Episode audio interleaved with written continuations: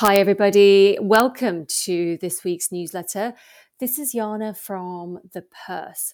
So, in this week's newsletter, we focus on research which indicates that women are most likely to be worried about their money right now.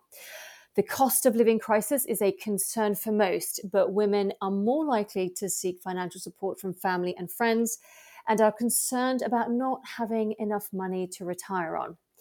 Don't forget to listen to the Purse podcast interview with Ruth Shaber. She is the founder and president of the Tara Health Foundation and the co founder and board chair for Rhia Ventures. We talk about the reproductive and maternal health market in the US and why more investment is urgently needed. And you can review the news in brief so you stay on top of global financial, economic, and investing trends. I hope you enjoy this week's newsletter until next week, bye for now.